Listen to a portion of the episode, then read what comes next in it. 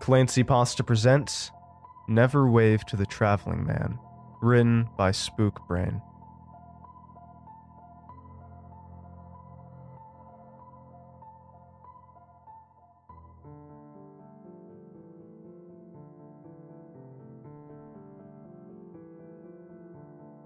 He's already taken three kids, but the cops don't believe he exists. A captivated audience of preteens hung on Billy Davitt's every word. Like a preacher delivering a sermon, he stood on top of the monkey bars warning all those that would listen about the traveling man. What does he look like, Billy? A bubbly fourth grader asked nervously.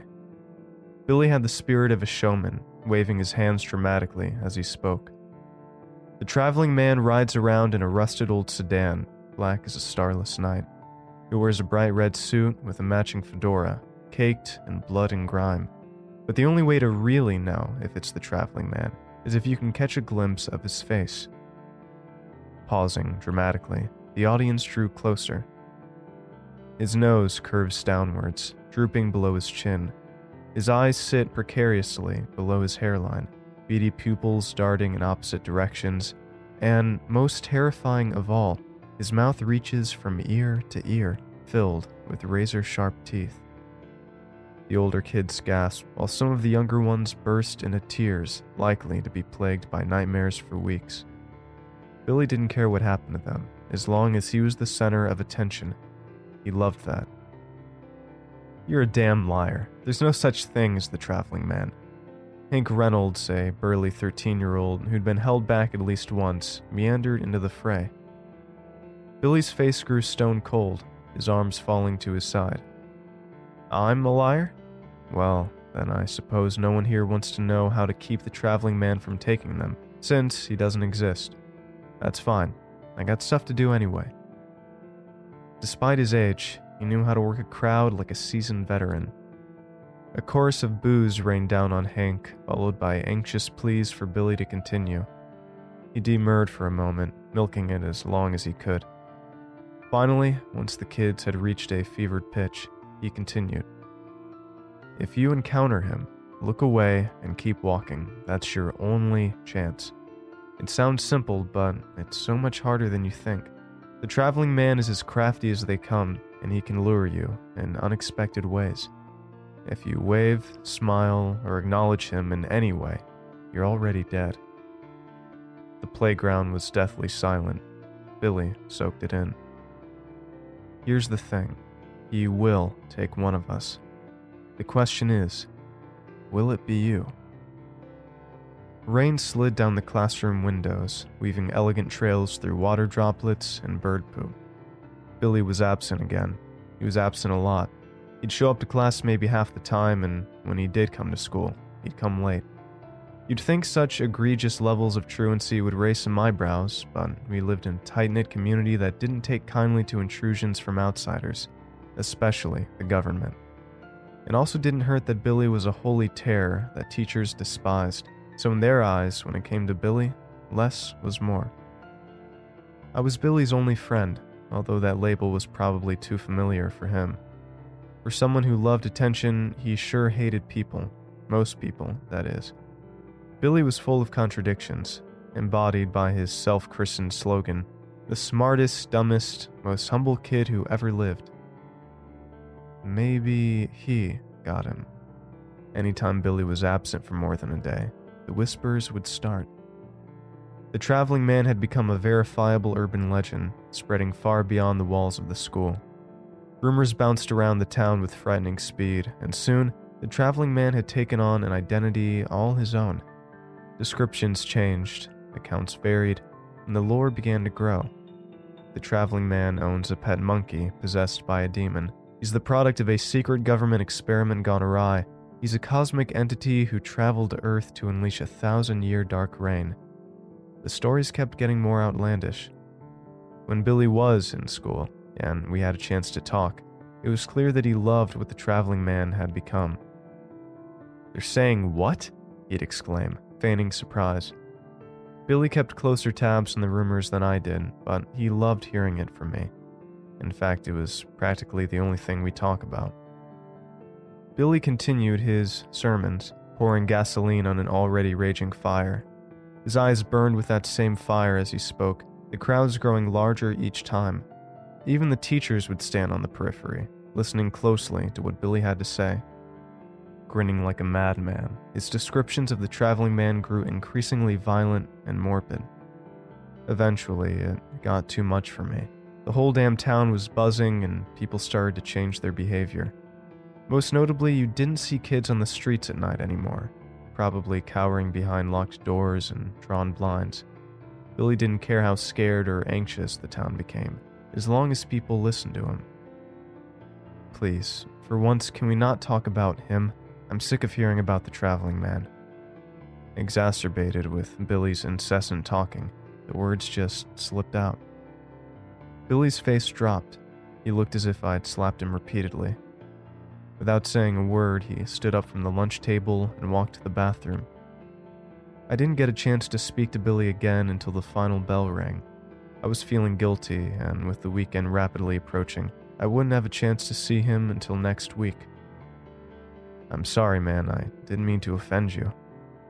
He was already halfway across the parking lot by the time I'd finished.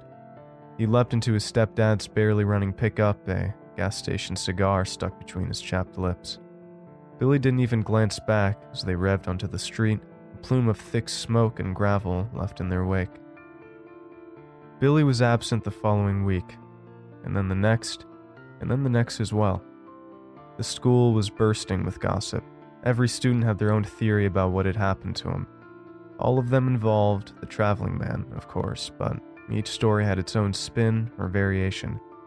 I was one of the few who didn't believe in the traveling man. I was there when Billy birthed him from his twisted imagination. Silently, I watched the legend grow into something sinister. Although the traveling man wasn't real, the terror he inspired very much was.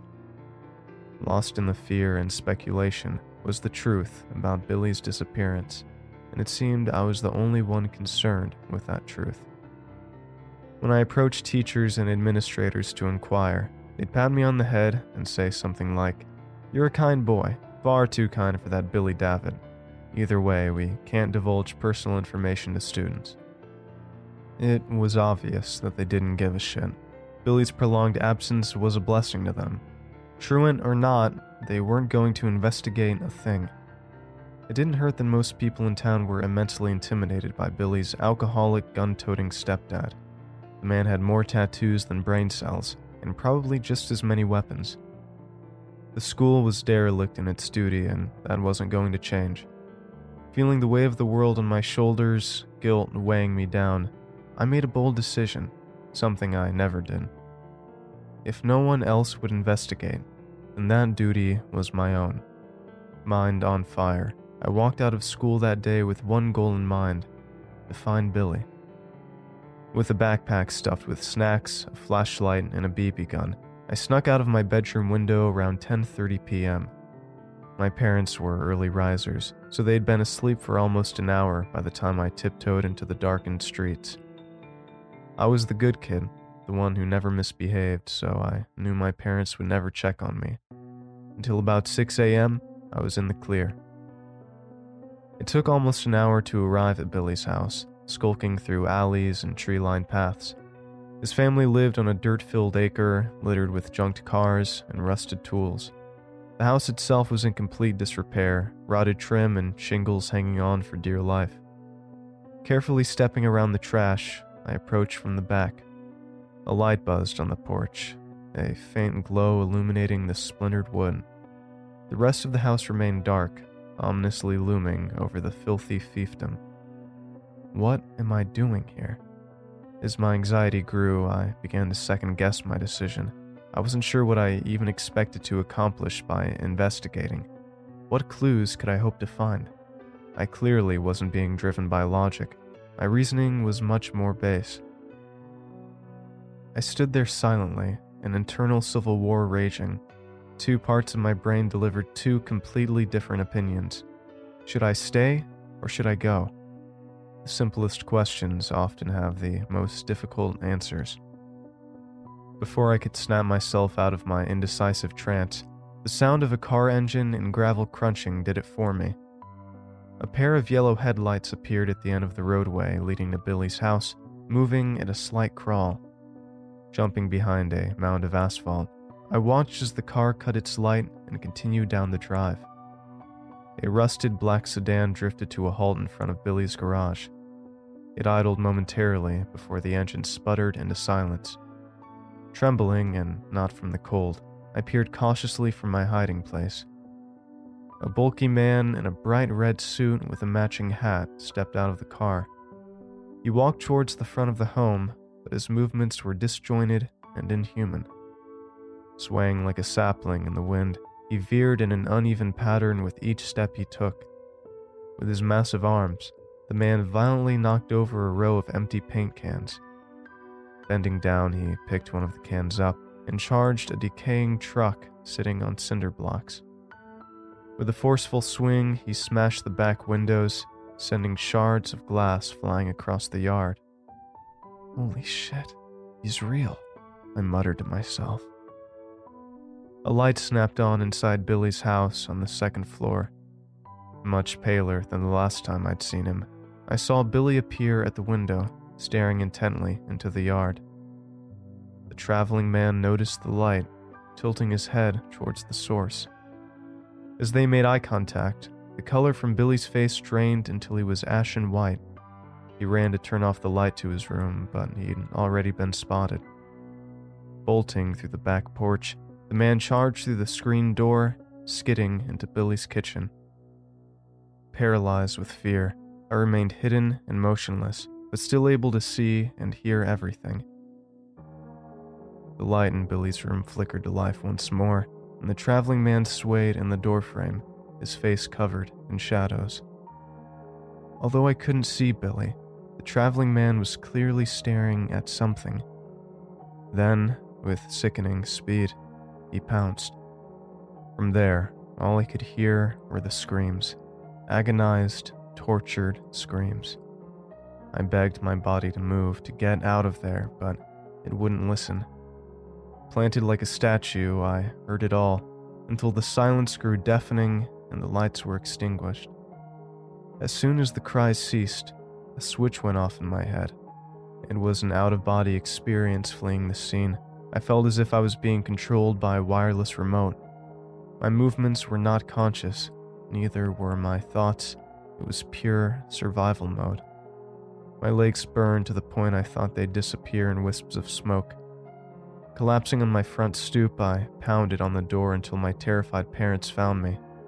I rambled incoherently, spit dripping from my mouth. He, he, he got Billy. He, he's coming. I stuttered through chattering teeth. That's about as much as my parents could get from me. Overwhelmed by shame, fear, and morbidity, I wrapped my arms around my legs and wouldn't say another word. Shortly after the incident, we moved. I distinctly remember my mom whispering on the phone, My son is traumatized enough as it is. I won't make him relive that nightmare another day longer. It took another two years to discover the truth of that night. My parents kept that under lock and key for some time. I'm not sure why they eventually relented, but on a frigid winter night, my dad took me into his study and firmly shut the door. Whiskey in hand, he let it all out. Billy's stepdad was a serial abuser. The whole town knew it. He'd been a cop for many years before the bottle got the best of him but he still had many close friends on the force. No one dared mess with him. Between his hair trigger fuse and police connections, he was practically untouchable.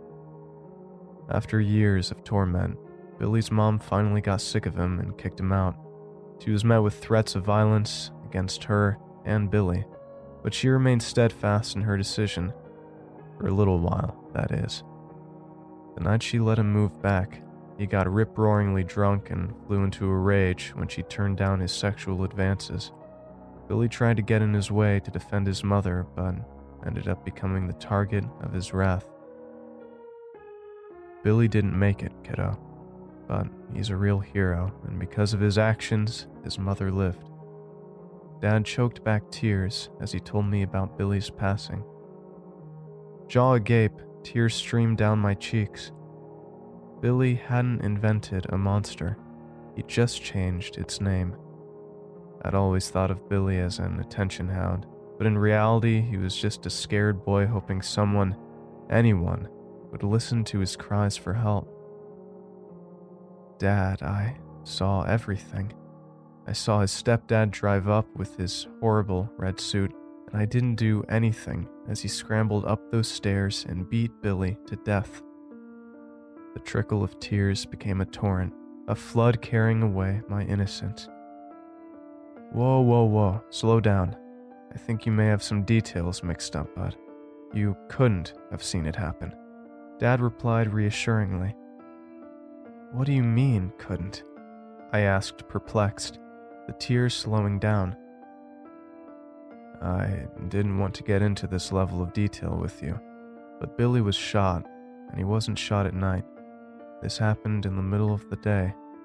There's also another detail I didn't get a chance to say yet. They found Billy's stepdad dead at the scene. He did have bruises on him, but that was from falling down the stairs after having a stroke.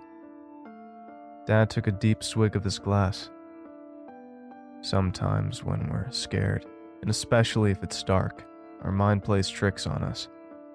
You probably saw his stepdad at the end of an extreme bender, and your brain filled in the rest of the details after the fact. I need to lay down for a bit. Can I be excused? It's all I could think to say. My brain was a fog of confusion, piecing together fuzzy and repressed memories. There was something from that night that I had never mentioned, a key detail that to this day leaves me in a cold sweat. As I fled the scene, running as fast as my chubby legs could take me, I felt an intense urge to look back at the house. Unable to fight that urge, I glanced back just before I reached the tree line surrounding Billy's property. In the second story window, waving emphatically and staring as I went, was a man in a red, grime covered suit.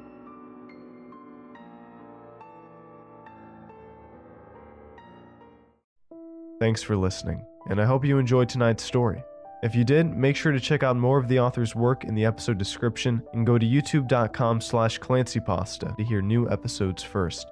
And if you'd like your story featured in an episode, feel free to email it to clancypastastories at gmail.com. You can always get your creepy cool merch at teespring.com slash stores slash clancypasta store. And I hope you all have a great night. Cheers.